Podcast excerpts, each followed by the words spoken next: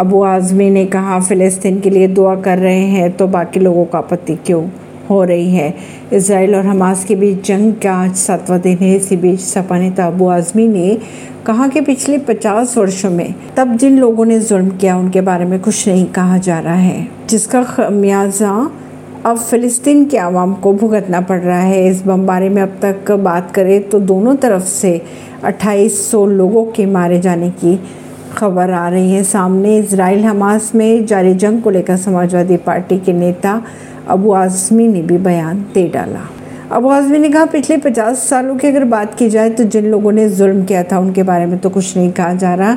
हर जुल्म से ही आतंक का जन्म होता है। इसराइल करे तो युद्ध और हमास करे तो आतंकी। ये कैसा इंसाफ हुआ?